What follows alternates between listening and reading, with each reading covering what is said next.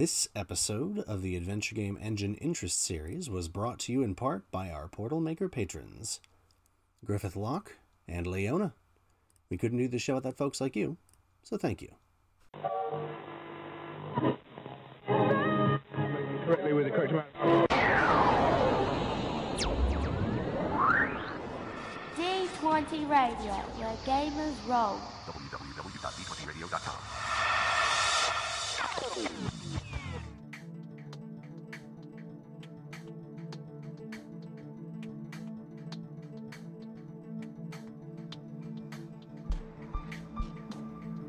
Welcome to the AGEIS, Acolyte. We have so many portals, so many wondrous things to show you. But today, I think this one will be perfect.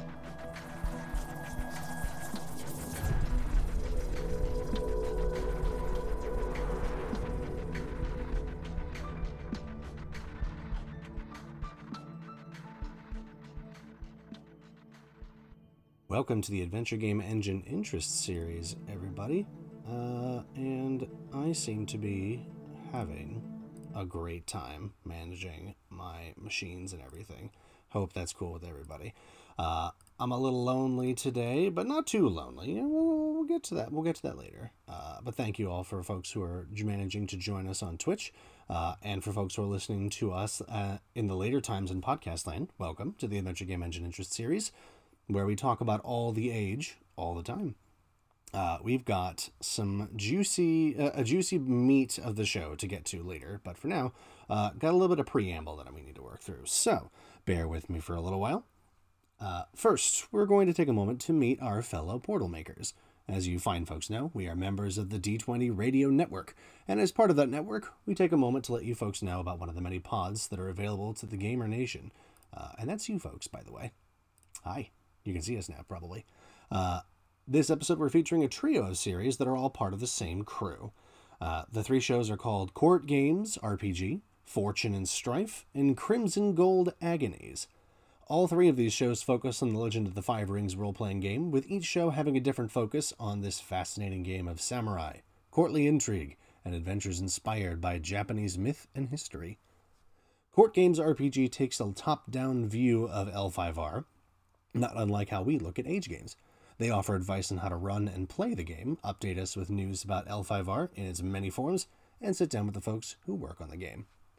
Fortune and Strife is an actual play series with a focus on leaving the, mecha- on leaving the mechanics in the adventure so that listeners can get a feel for how the game sounds and plays. Crimson Gold Agonies is another actual play podcast that focuses more on the story, and the mechanics are pushed back to keep the game more narrative. In their latest episode, the folks at Court Games have been continuing a fascinating series on environments in L5R and the unique challenges and opportunities that each presents for L5R adventures. Most recently, they have covered running adventures in desert environs. I listened to it, and I got to learn what a rain shadow desert is. Don't quiz me on it, I probably don't remember.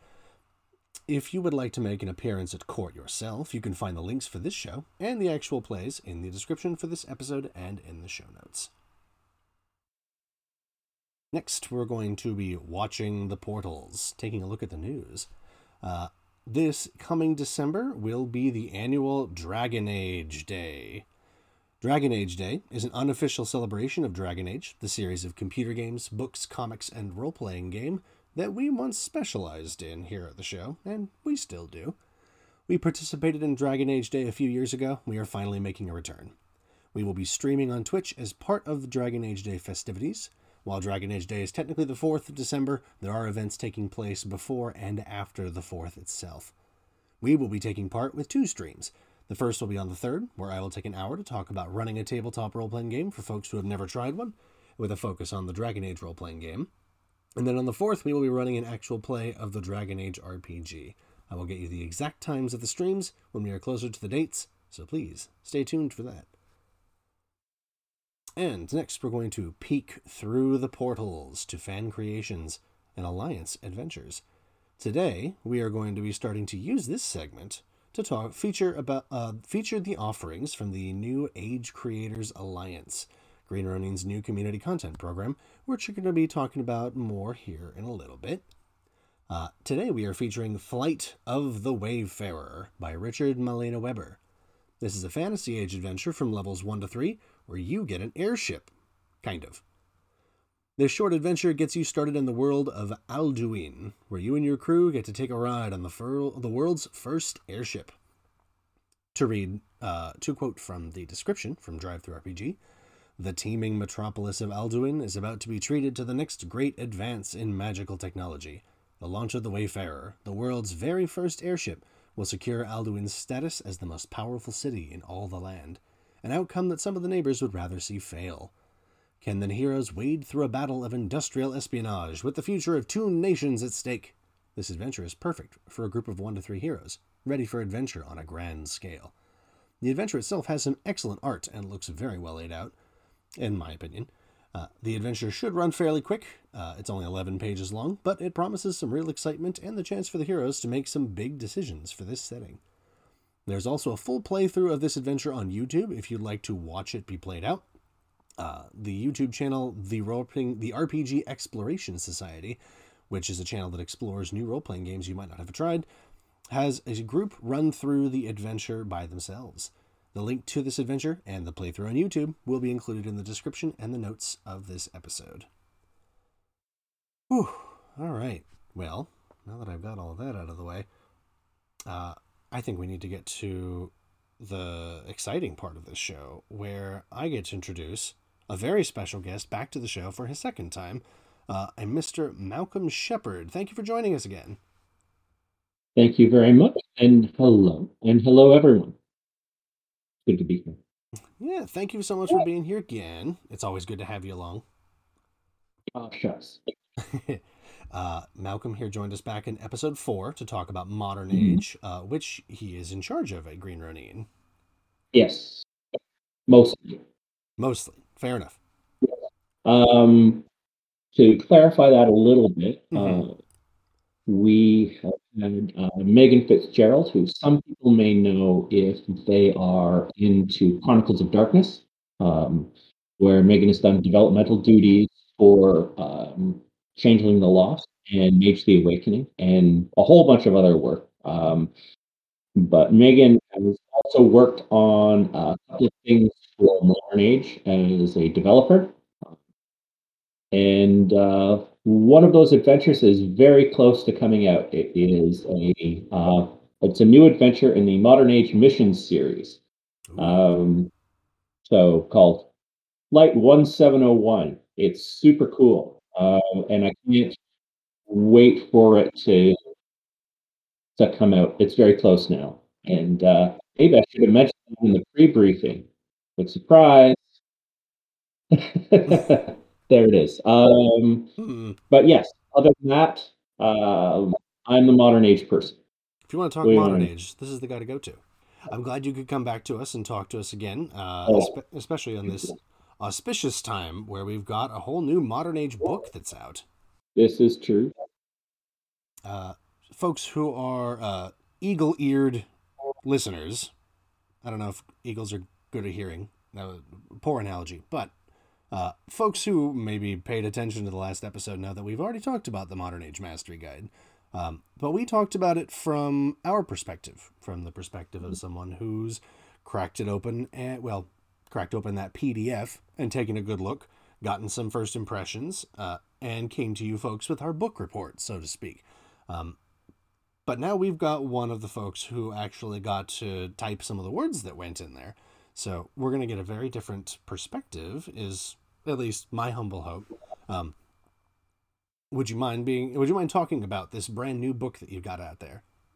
Not at all. And uh, yeah, the Modern Age Mastery Guide is in pre-order and PDF, and uh, it will be, uh, you know, it is awaiting its arrival on our shores um, for printed stuff. Um, it was not printed in Asia, just in case you're wondering about the logistics end of it. So we do expect it to arrive in a reasonable amount of time. Um, however, don't ask me more detailed questions about that because that's an whole other part of the company. Um, and if I was, if I was that smart, I wouldn't be a game developer. So Fair enough. Uh, yeah, so the Modern Age. Mastery Guide is uh, it's something I've kind of wanted to do for a while because the thing I don't like about players, player-facing material, um, and GM-facing material is that they tend to be sequestered from each other, right? So you buy the Game Master's Guide, right? And sometimes you buy the Player's Guide. But of course, the GM is always going to buy the Player's Guide, right? Um, if they're completists like that, you're not going to have a table full of players with the players' guides and a GM who doesn't have. And conversely, it doesn't seem to be like there are no real secrets in game master advice outside of the twist of specific adventures. So why not do a book that does them both and is also developed with an eye toward synchronizing those two sets of advice, right? So that they are a whole. And that creates a lot of neat effects for us because for one thing, it means that I can turn around some GMing advice and apply it back to players, right? Because often we think of game masters as the people who have to develop the craft, and players as the ones who just kind of show up. Um, and really, players can also improve their craft, right? Um, and help the GM out, right? And players can use some of the tools that we typically think of as being kind of game master focused tools. And one of those, for example, and this is something that comes up repeatedly advice in the book, is having out of character, out of game discussion, right? Um, it is perfectly fine as a player to be direct about your desires and your needs. And that is something that comes up repeatedly in the advice in the book, right?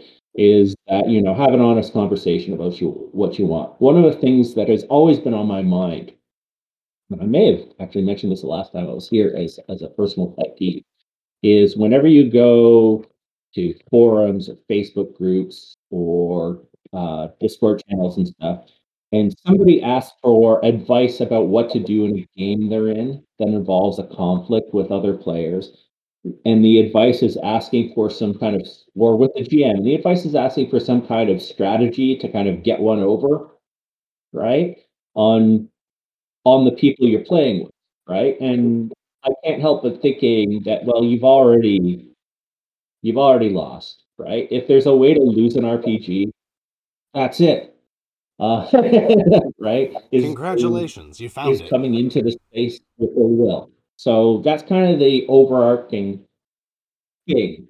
Um, however, you know, I while I did write some words, um, you know, lots of people wrote lots of great words, and uh, like, and I'd kind of like to give a shout out to them, um, if you will indulge me. Absolutely.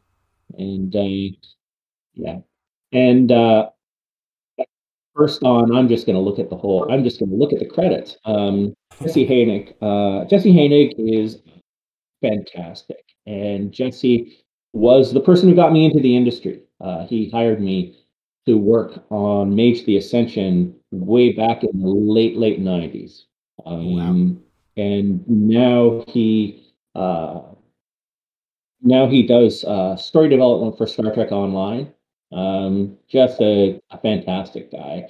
And uh, he did a lot of stuff on character creation variations and additions. So the quirks and you know simplified characters and things like that. That's him. Uh, Howard David Ingham. Uh, they are uh, so knowledgeable about. Um, they did the um, some of the original advice in the Modern Age Basic Rulebook, and so this kind of continues that. Um, uh, Howard is also uh, one of the foremost authorities on the folklore genre, um, and uh, and is just an amazing person to, to follow. And then uh, you know, I don't think I need to say much about Steve Kenson or Jack Norris because you know they're they've always been there doing cool stuff. Um, there's me. Uh, there's Will Sobel, who uh, who uh, was working uh, with us in operations for a while, and um, has some very original and contemporary thinking about uh, about bringing a party together. And then there's Nicole Winchester, who has a massive amount of experience with sort of the reality of play and uh, and dealing with player conflict because of her experience specifically uh, working in high end LARPs, right? Um, Hmm. I think she, uh, she College of Wizardry, Grand Masquerade, and stuff. So, what a great pool of people uh, to bring down and to share their perspectives. So it's it's a real privilege to bind all of those together. What a powerful team.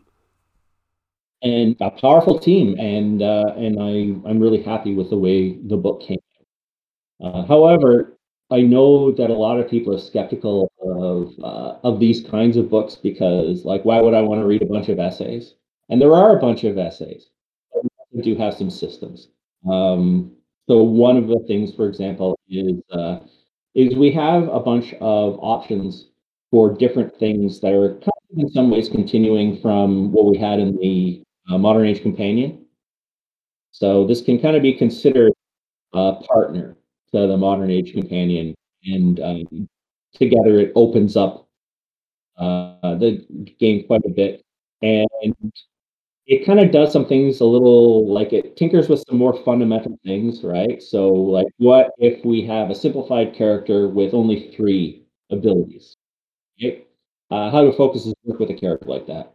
Or what if we have a character is um, just a typical person with zero in everything, and maybe one thing they're kind of good at, um, right? Uh, there are a couple of things you can do with that, right? Of course, if you're into the horror genre, like you know, the the thing to do is because those people take like five minutes to make make them up, and then you run a preamble where the monster massacres them, so you get to play through being eaten or turned into a gelatin or whatever. And then you can bring out your P normal PCs and figure out what happened to these jelly corpses got around. Right. Ooh. All, so there's all this kind of like very, you know, digging up the core and fooling around with and seeing what we can do with it, right? And of course, there are some recommended revisions to the rules that come with having, you know, a couple of years under our belt, right? Um, I've been, you know, I've been running it and I've been playing it. Uh, well, actually, one thing right now is I'm actually, um, I mentioned this blogging um, uh, for Green Ronin, but uh, I currently play um, in a modern H3 full game, but I don't run it. So it's very interesting to see how the GM um, interprets the information they have, right? And it's been very constructive for me. And between that and running, um, and talking to people and everything, you know, we kind of came up with a couple of changes for the rules. For example, uh, we really, you know, we came to the conclusion that we really lowballed. Well, we didn't really. We kind of lowballed stunt attack, right? So, you know, um, this is one. You know, so now with stunt attack, generally it's two. You get two SP, or if you get doubles, you get the number on the stunt die, whichever is better. Ah, Right. okay. So that hits the minimum threshold for a lot of stunts where the intention is really that the stunt takes the place of the kind of maneuvery things that you're used to in a lot of games. Like if you remember, like, you know, in 3E, now I want to do a grapple and everybody tears their hair out, right? Ugh. So, you know, we have so stunts are supposed to take the place of that in modern age, but if we just give you one stunt point when you really want to do it, you can't do much. So and what you do I do with all uh, these a lot of flow the- charts? yeah. So um and so yeah, that is uh that's kind of the the high level look at the book. Um what do you want to know specifically about it? Uh, let's see. Uh, what do you want what do you want to say about it specifically? What questions do you have? Let's see. Uh, well, we- uh, you covered a couple of things, but um, let's see. My first question was what separates the Mastery Guide from other modern age books, and I think we've we've covered that pretty well. Is there anything else you'd like to say about it?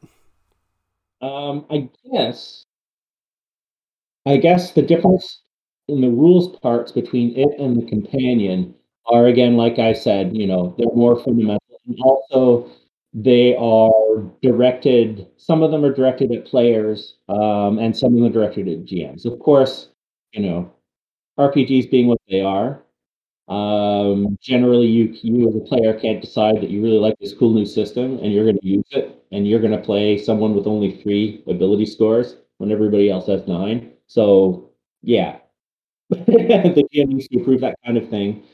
But you know what? Conversely, I think my approach to game mastering has always been that aside from little tweaks, you really need everybody's agreement on any changes or elements you bring into the game too. So, you know, um, mutual consent doesn't just apply to the soft elements, it also applies to the mechanics, right? Um, so we have those directed mechanics uh, in a way that really wasn't present in the companion. Um, but, but they are kind of under that overarching thing. So, for example, if we go to chapter five, a player's miscellany, um, one neat subsystem we have in here is dramatic explosives. Um, this was a great thing from Jack. Um, basically, you know, everybody knows that nobody rolls for damage in movies where things blow up. So instead, instead, the dramatic explosive system kind of runs it so that, you know, what is the effect that we want this thing to have? And that determines how hard it is to do. Um, and also, you know, how it is countered. Right. And I loved this so much, I into a general system for murder. Uh, which sounds kind of grim, but like it's uh it's not something that you would use against PCs routinely, except in some gritty mode games, right? Mhm. But it does provide that, you know, poisoning plot kind of feel instead of thinking like, oh, I'm going to use these rules to make a hazard that generates this many this many d60s of damage, right? I mean, I guess Because you could, but yeah, I'm already bored describing it that way. So um so that's that's an example of something that we have as player facing because it is a player active focused action. But of course, you know, um, it would require game master moderation, and it's the same with some of the things for weapons and so on and so forth like that. So meanwhile, on the ends end, we have uh, a bunch of different sort of very meta options. So, for example, we have a discussion in chapter six about target numbers, and it starts out by just talking about the around target numbers, right? Um, but then we get to some options for, well, what if you would like, um, what if you would like to succeed at a price, or what if you would like, you know, the to use the ever popular fail forward principle in modern age, and we have options for those things, right? Um, I personally am back and forth on those because for a complex game theory reason. Do you want to hear it? oh, please, yes. Can I bore you? All right. All right. So Not just Here's the me. thing. success. The thing is, is that if you do, if everything is yes but, then it tends to create kind of regularity of action, which is not especially dramatic. Now, if you've read any Robin Laws, uh, Robin Laws will talk about um, highs and lows in storytelling, right? I think it's called Hamlet but uh, uh, he does some he does some great description of it, and I, if I remembered it better, talk about it with more detail. But to we're gonna pound past my ignorance for a moment, and my point is is that failure, you know, there is the thing where failure makes eventual success seem sweet, right? So I think of that in terms of kind of you know the amplitude of play, right? Um, with a lot of fail forward implementations, we kind of get a which is all right. The story always moves forward. People feel like they're getting things done. But is anything really exceptional? Right? It can be, but so the thing is with failure, you do have those huge punctuations of uh, of success, and that goes back actually. And now I'm just gonna go and talk about a completely different book, the companion. So if you remember, um, uh, if you remember this, the um, there's some systems in the companions GMing section for modulating the frequency of success and failure, right? Mhm. Um, so there's still success is success, failure is failure, but the more you fail, the more likely you are to have a comeback, right? And you have, you know, it's serendipity and oh, I forget the name of the other one because it's expa- because it's implemented in the expanse. It's the churn. It's in modern age too, right? Um, but it, it's implemented as, as the churn in the expanse. So for those of you who don't know The Expanse, which is a very fine game, it's similar to Modern Age, um, the churn is basically something that the more you succeed, the bigger chance something is going to come back and wallop you. Um, so what it does is it creates that high amplitude and also makes it regular enough that you don't have this thing where like, well, when is my when is my ship coming in, right? After making like a whole bunch of terrible rolls, right?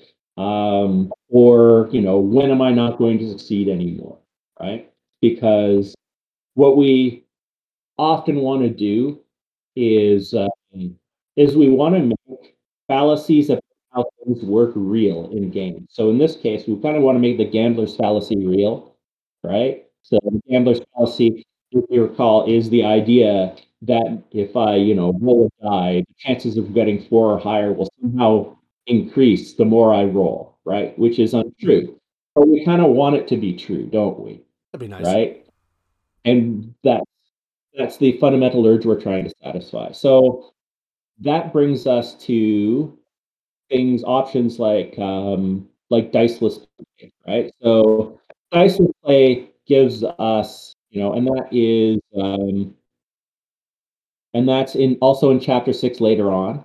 Uh, diceless play gives us an option to do that uh, with extreme precision because we get to choose um, how much effort we put into things, right?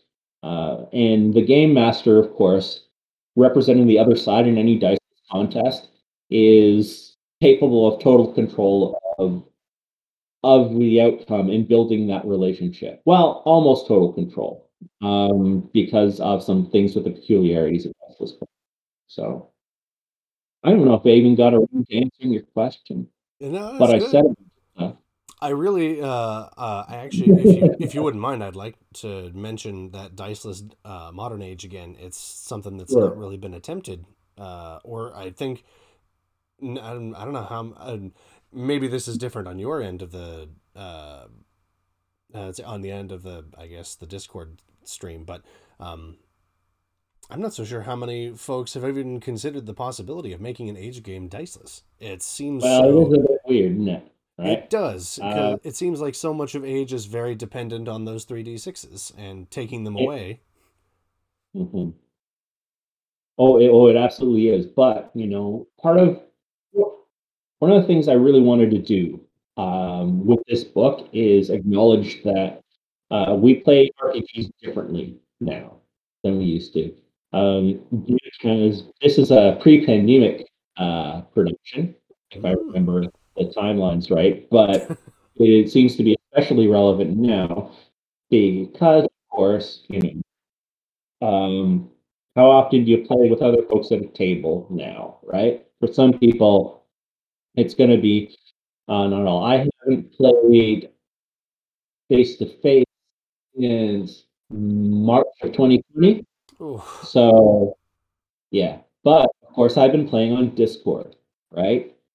Before all this, people were playing on Discord, or they were, um, you know, using some other live system, or they were doing forum games, right? I am fascinated with forum roleplay because it's this parallel tradition Yes. of roleplay, right? Like, um, you know, this is the thing I always tell game designers is like, okay, you know, you can look at somebody's like cool OSR variation or whatever, and there's so much cool stuff there. And you can look at it, you, you know, the ideas that people aren't looking at are in things like, you know, chain, CYOA, Mhm. um, and all these, um, you know, and there's a tradition of role playing that comes like out of fanfic, um, chat-based role play, where you know basically these people who have been doing, you know, uh, what if Goku meets Harry Potter, like you know, conversation-based forum things, like they have gone, well, what if we make our own worlds, right? And what are the conditions of that? right? And then you have something like Jump Chain, which is about uh, going somewhere and having an abstracted history of your character um, in terms of stuff you get and skills you get, right? And the whole thing is to create this fanfic by jumping from place to place like this. Amazing stuff.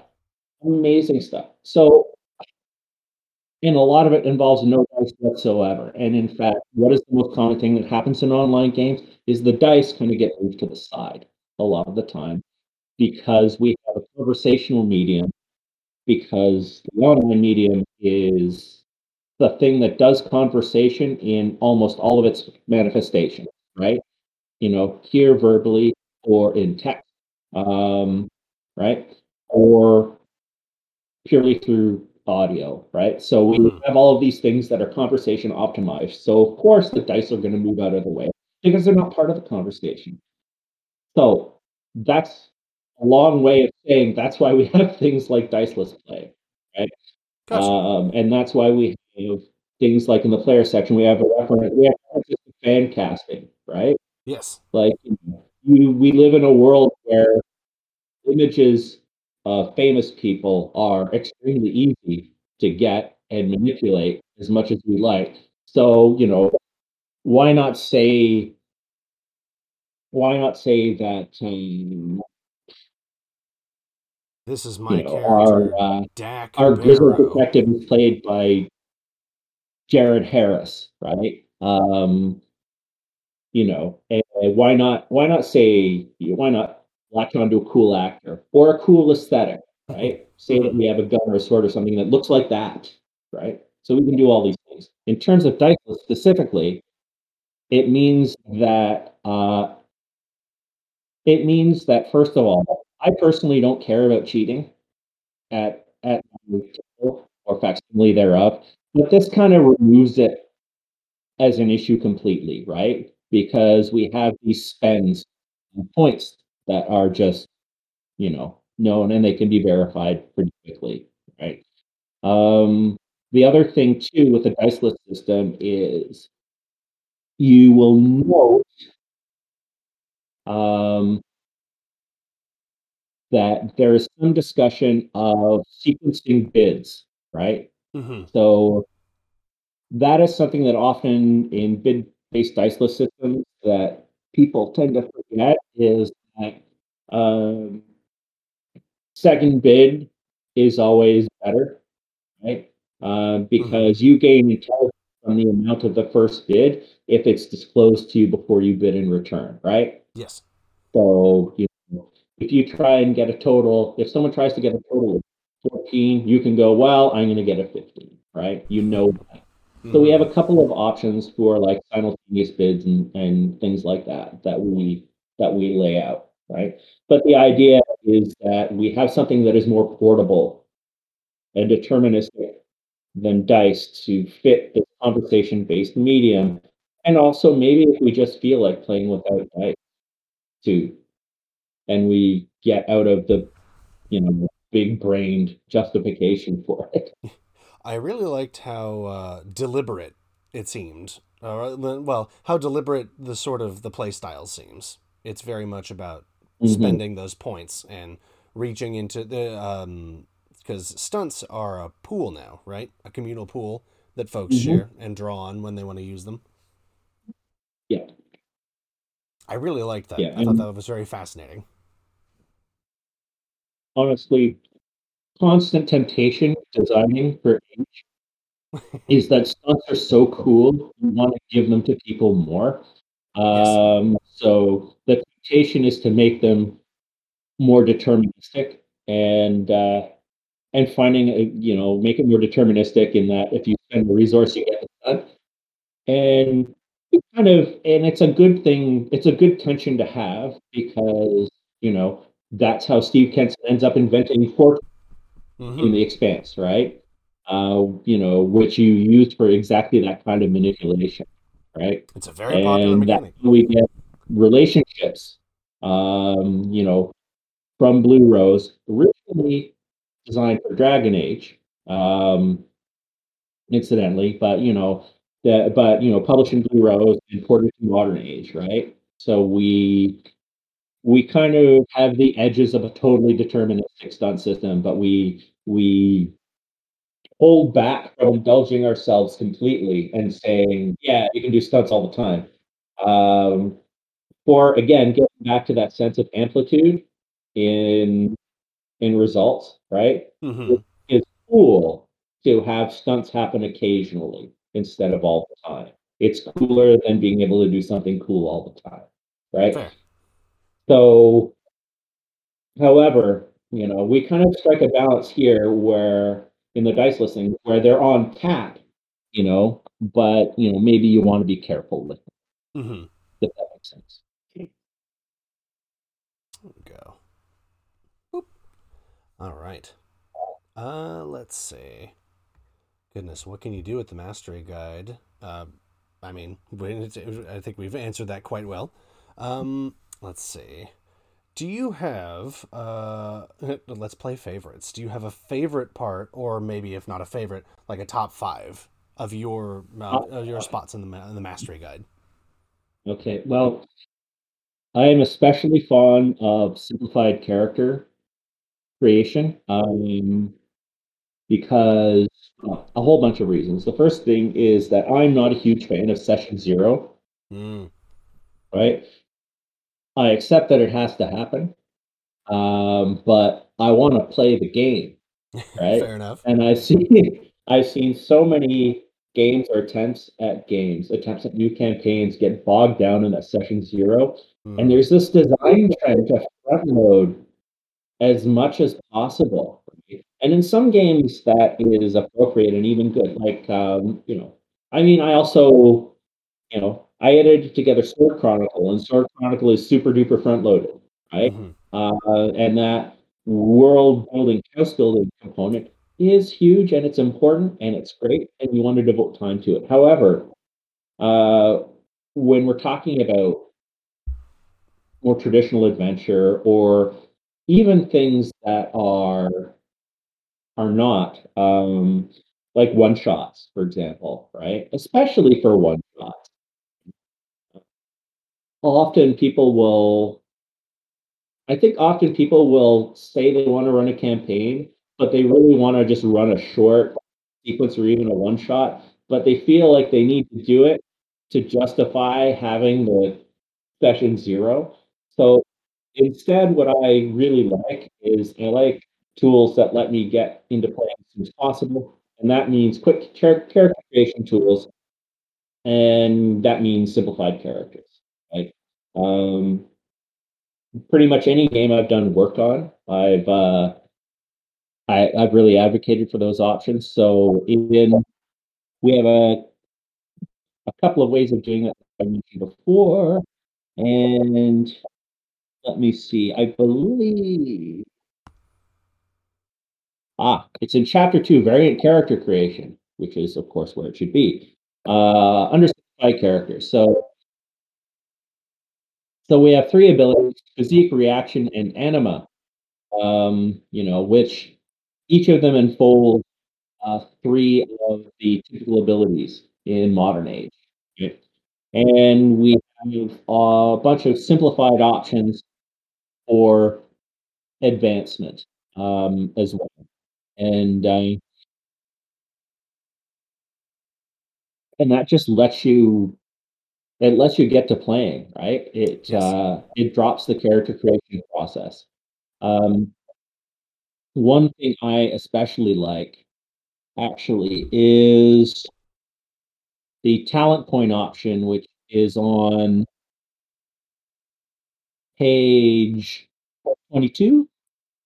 And one of the things one of the things that it basically lets you freeform talents by making them a um, a relationship like pool of points that you can spend on anything that fits under the talents descriptor, right?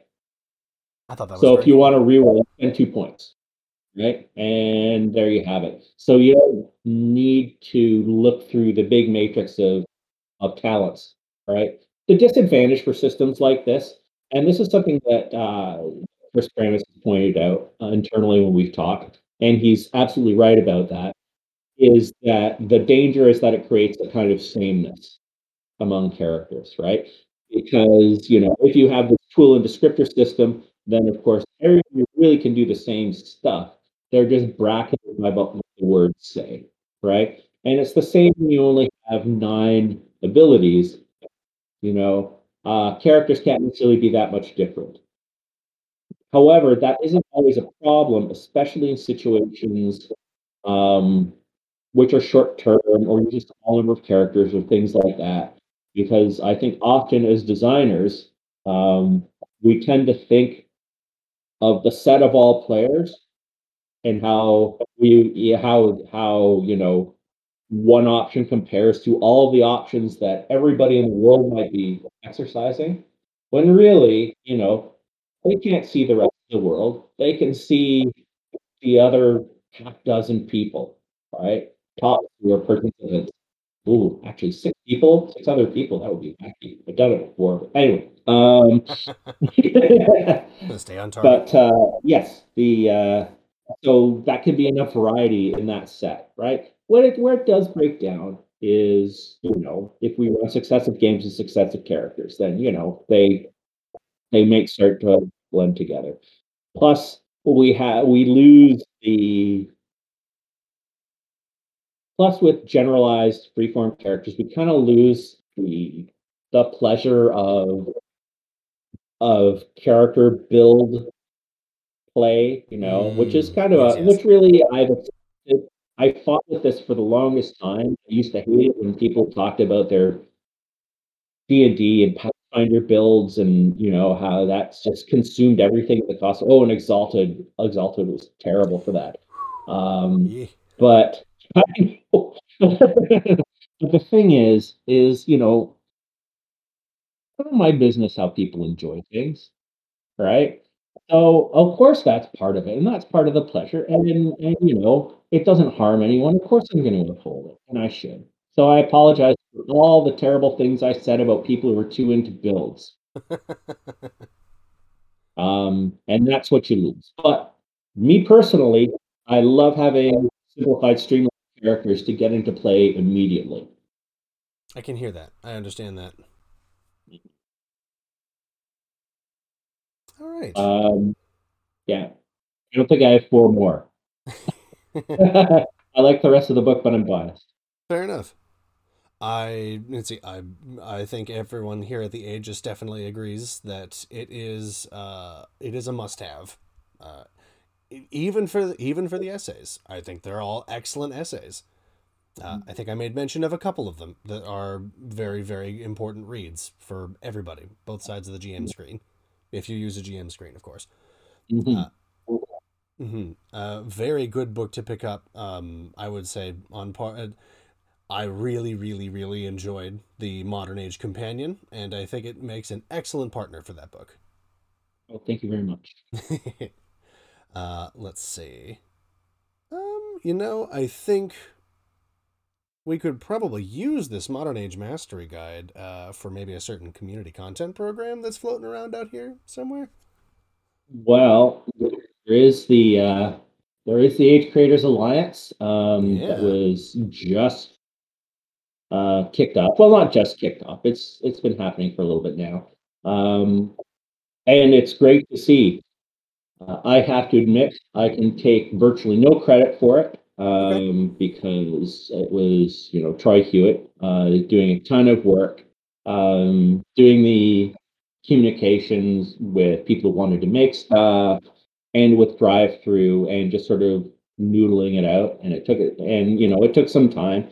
I think previously, the problem with any new initiative is that unless unless something's going to catch fire when you do it, it's everybody's second day, right? Uh-huh. so so you have like you know like yeah, it would be nice to have this program, but also how about books, right? Right. Uh, you know, uh, I think we kind of got the right person in Troy to to make that happen. Um, and uh, I'm kind of intrigued about some of the stuff we have here. I am going to go over to DriveThru right now. Oh. So, you know, we've got a handful of stuff happening, um, and uh, something that appears to be misfiled uh, Oh, no. by the contributor. So, um, you know, we in fact uh, have nothing to do with Rhyme of the Frost Maiden, um, and I hope that gets fixed soon. Um, but you have mentioned, you know, Flight of the Wayfarer, Changing Seasons, um, and a bunch of other things, and well, two other things now. Um, more coming. The focus right now at this stage of the program is is adventure and setting material. So that's why we have like right now there's a there's a there's a 15% a rough 15% guideline um, on rules content. And it is rough in that like basically what we don't want is we don't want someone making a pure mechanic supplement at this time. Um, Fair enough. that may change over time right? Because you know this and the you know the the Chronicle Guild, um, which is our other community content program for uh, for Sword Chronicle.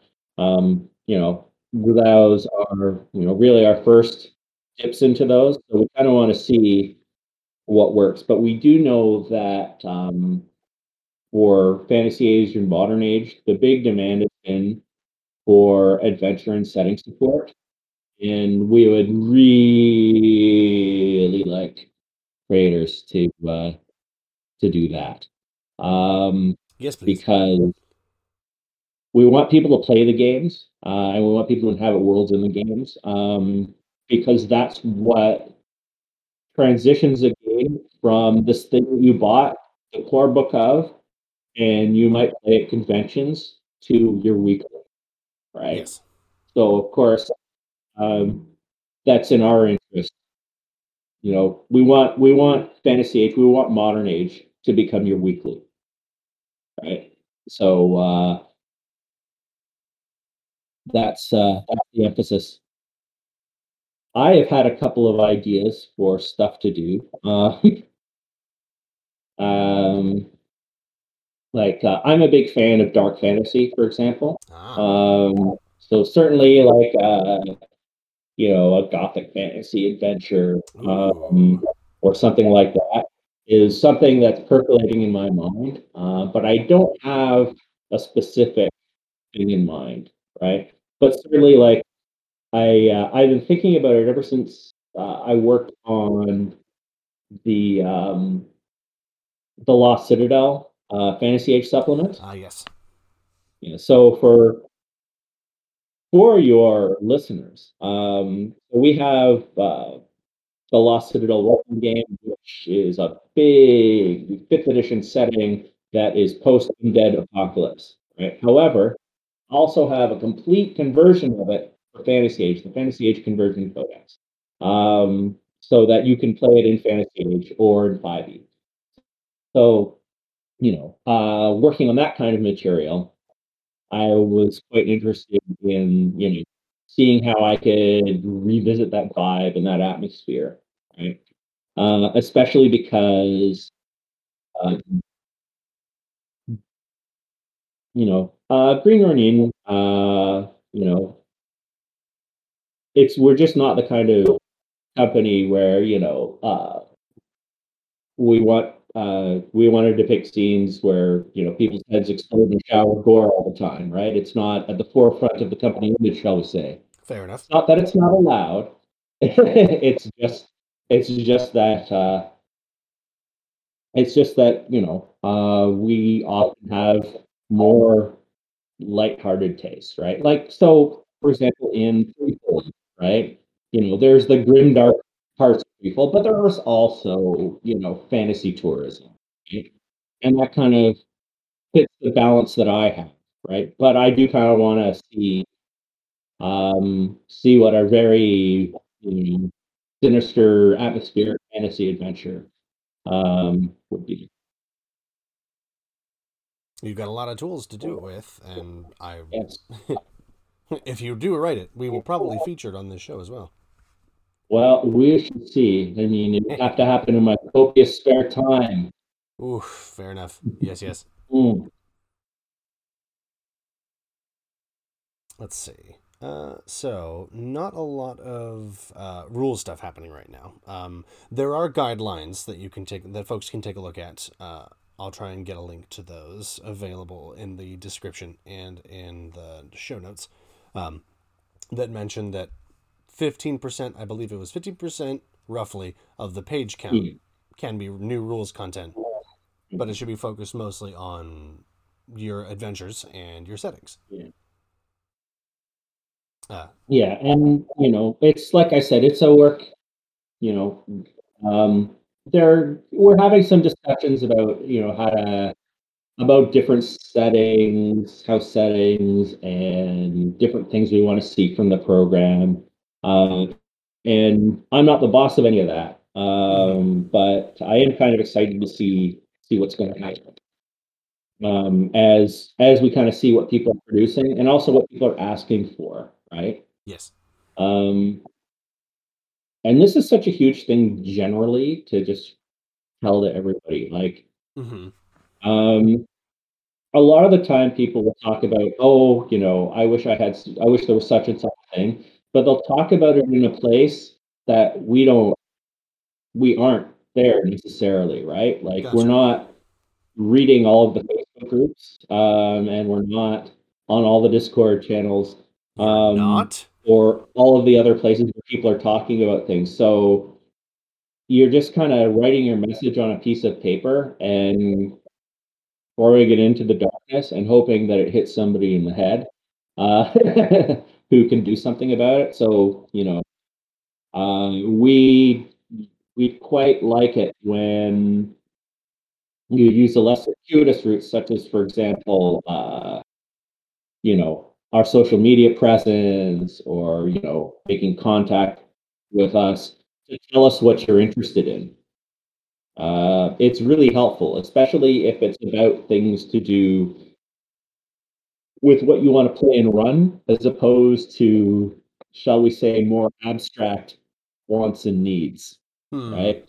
Um, you know, certainly we love it when people have deep and complex thoughts about game design generally. It's just that we don't always have the time to have that conversation with them. That's fair. Uh, so we, we kind of need to know more about, you know, um, I'm running Fantasy Age, and you know, I would appreciate having, uh, you know, I would appreciate having more run of the mill uh, spear carrier type monsters, for example, is the kind of thing that you might share with us, and we're like, wow, cool, we totally want that. Like I know for me, uh, I you know my my wish list for the new core when I was talking to uh, Owen KC Stephens is make sure you can find the stats for horses. I always have trouble finding the horses, right?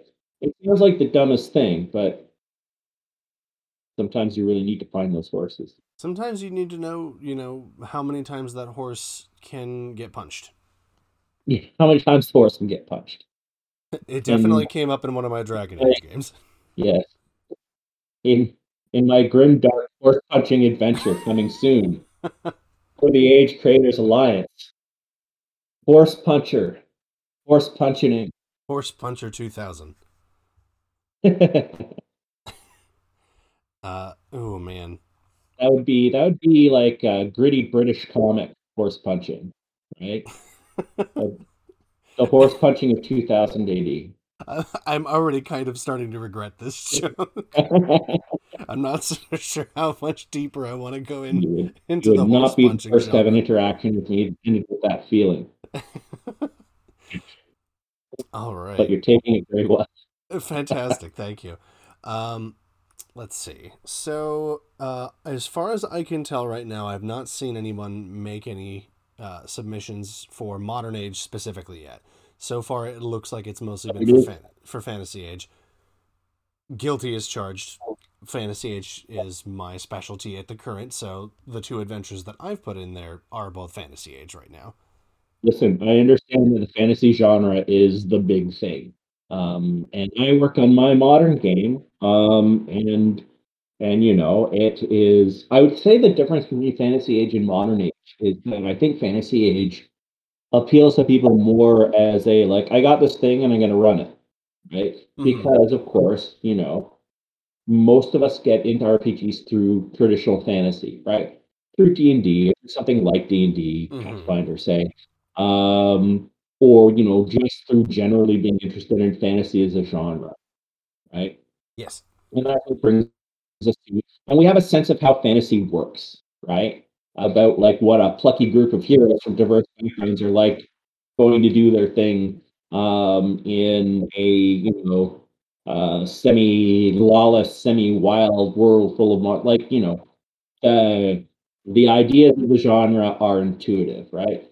But there's no classic modern genre, really, right? Instead, there is horror, and there's urban fantasy, and there's crime dramas, um, and you know, a bunch of genres within the modern genre, and modern age has to be focused toward that.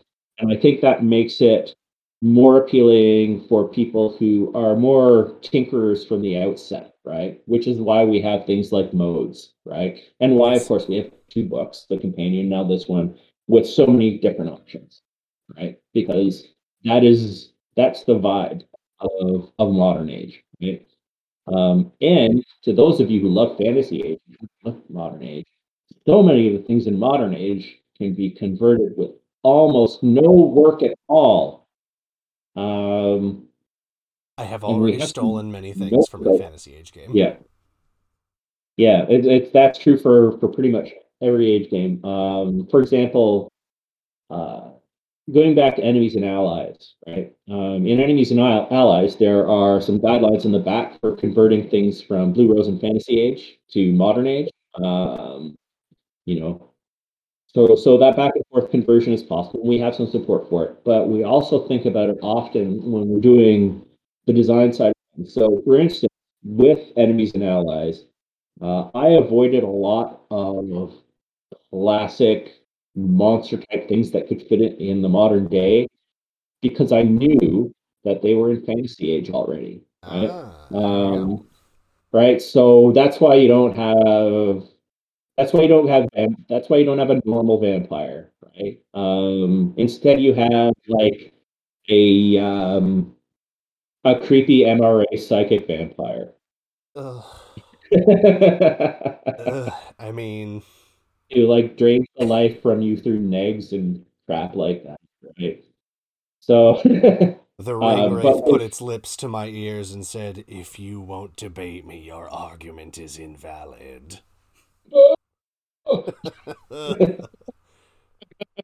Ugh. we have, but we do have like you know, but Fantasy Age has like great classic cinematic vampire um, antagonists. There, they're easily convertible. So Oh yes, there you have it, right? absolutely. Uh, and of course, I imagine that. Um, oh goodness. Um, something that I've seen coming up uh, with specific reference to the uh, Age Creators Alliance, and with Modern Age being even more toolboxy than a lot of other Age games, um, there's a lot of customization that a lot of folks like to do for their individual games. Um, so a lot of the con- so a couple of conversations have come up about uh, folks who want to say like use a fantasy age monster in a modern age adventure Mhm. um, and then that does create the uh, the tricky situation where um, the GM is um, has got to buy, have not only like the modern age basic rulebook, but also Mhm. probably want to pick up the fantasy age bestiary. Um, so, uh, do you know exactly how much uh, how much leeway folks have for maybe like uh, reprinting uh, a version, or even like maybe a, a renamed or a resculpted version of a monster that's in an age book, uh, so that they don't have just to like Oh, limit how much uh, folks need to be dipping their toes into multiple age lines if they don't want to. Unlike me, who wants to dip their toes Um, into everyone. Well, yeah, that is something where I would contact Okay. with contact with. Uh, you by default don't assume that you can you can just reproduce something um, Very good. complete. Uh, like what we want is we do want an emphasis on new material, hmm uh, and and that's kind of where things are right now. I I think we're just going to see what the reaction is with the current guidelines before before we really have that conversation of opening more stuff up. hmm Um, but you've kind of you kind of caught me because that is probably a question that should be uh, routed through to um, even not necessarily Troy, but you know, uh, you might want to uh, message someone, or that's something. Well, you know, I'm right here. I'll bring it up. So Well, I, I appreciate that. I figured I'd just throw it out there because it's it's it's a conversation I've seen coming up, and some folks are just a little concerned about it. And the PDFs aren't that expensive. I don't think it's that. Mhm. Personally, I don't think it's that big a deal. And I mean, the more age books you've got, the more resources you can pull on. Well, I mean, I mean, the fact of the matter is, is that we, you know, we want people to buy these books that the things are in, That's fair. and uh, and that's just kind of the way it is. But uh, but certainly, I understand like people not wanting to go outside their own line to get something that they feel is elemental to the subgenre that they're running.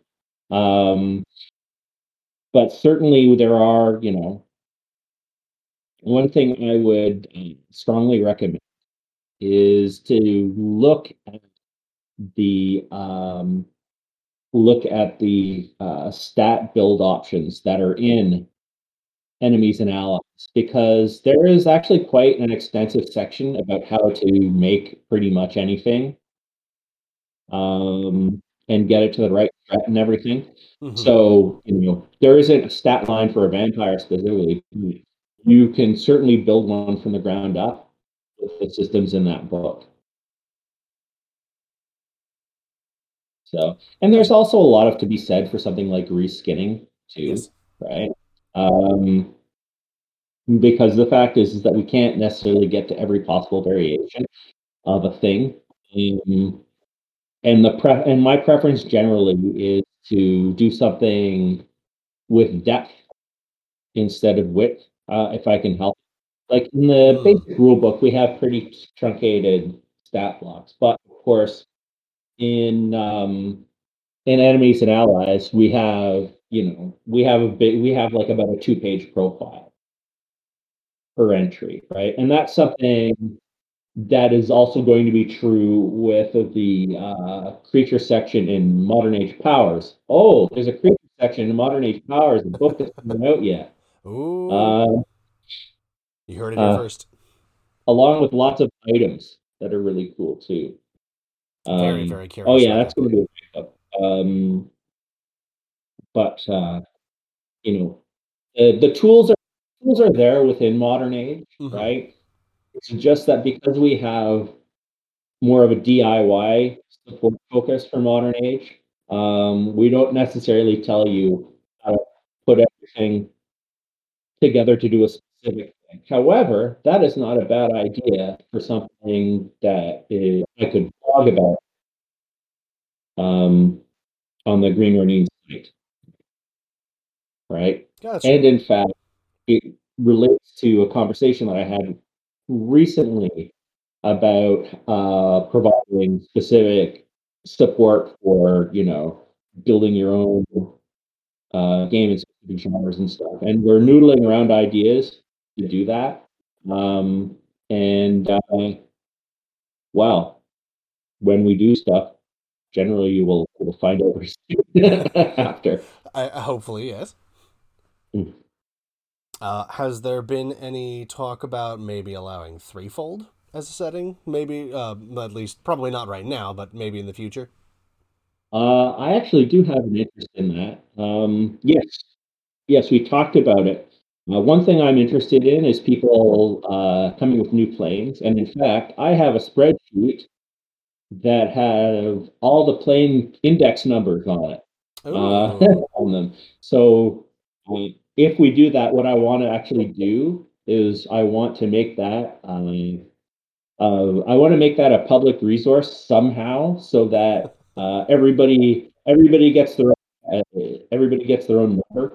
They want to make a play for the Ah, game, that's so fun. that they're you know they're in the catalog. Very fun. That's very fun. hmm Build ourselves a little uh, multiverse or metacosm. Yes. That sounds like a lot of Um, fun. Yeah. So, yes, indeed. Um, I would I would love it if there were new plans out there. There, it's not allowed yet, um, but certainly it's something that I'm interested in pursuing. And again, um, you know, early days for the program, so uh, we'll see how it goes. Very good. Threefold just just seemed like uh, a real easy fit for something like this. Well, yes, yes, it is.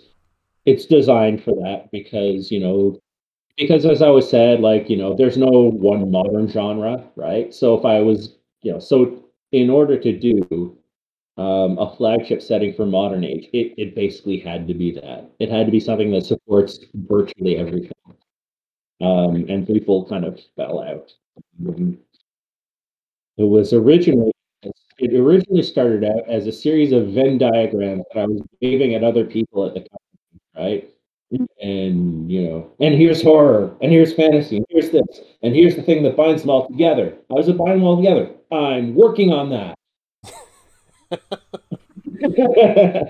and then, Glue and finally came together. desperation. Yes. Hey, whatever works. Whatever holds that Mm. metacosm together. The sodality Yes. folks could use that help. Mhm. Whew. All right. Well, we've gone on for a good little while. Uh, Yes. I think that this has been very exciting and illuminating. Um, is there anything else that you'd like to throw out there before we close out? Um. Hmm. Well, we are working on, you know, uh, we are working on ways, um, like I said, to uh, to sort of help people uh, do stuff in different genres with with modern age, uh, in particular. And uh, there is actually, I'm not sure when it's going to come out, um, but uh, I'm not sure if I should tell you, but I'm going to tell you anyway. Um, uh, you know about Fantasy Age Trojan War, right? Yes. Yeah, so Fantasy Age Trojan War is, you know, a little focused supplement for Fantasy Age. And I did that. That was one of the things I did, um, or I kind of got started because I worked with it on Steve, and it was uh, with Steve, and it was based on the original work of uh, Aaron Rosenberg.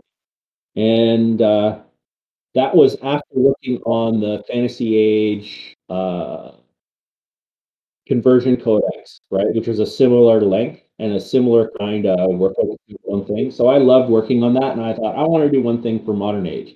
And what is the genre that everybody wants to play that is semi-modern, but not? It's cyberpunk. So Oh man. there's a little cyberpunk thing coming.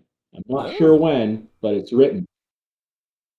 Um, so it's uh, it's just going to provide focused support for cyberpunk games.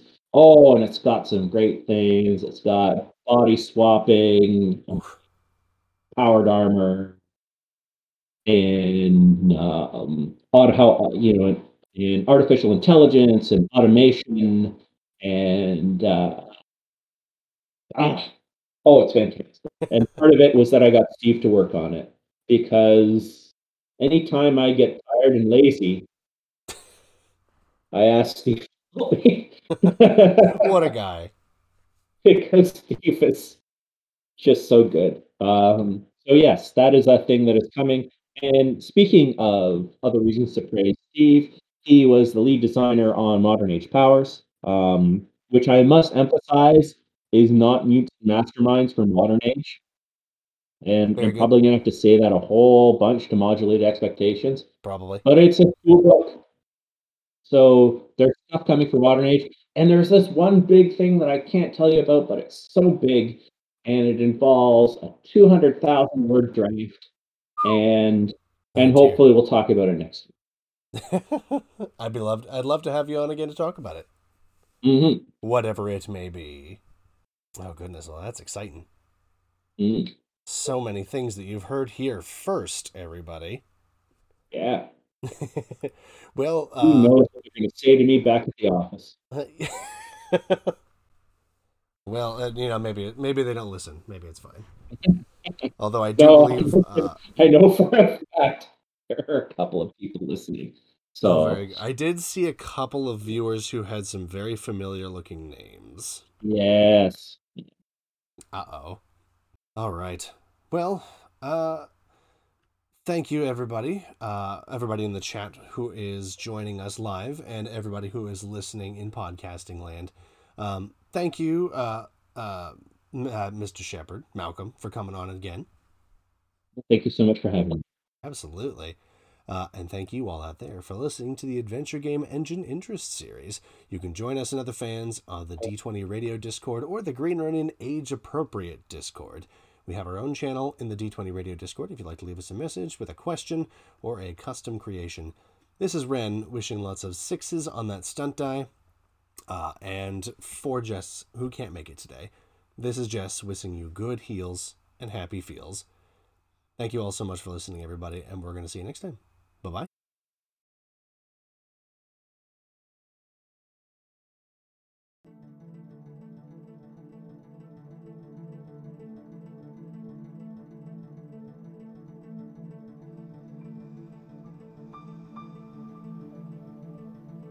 Thank you for listening to the Adventure Game Engine Interest series. If you like what we do, please consider supporting us on our Patreon. If you support us at only $3 per month, you get to vote on our Patreon only poll, which is worth twice as many votes as the other polls.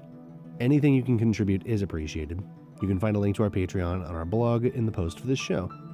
If you'd like to keep up with the show, you can follow us on our Facebook or Twitter. Feel free to leave a comment or a question, or even tell us how your age games are going. We do love to hear.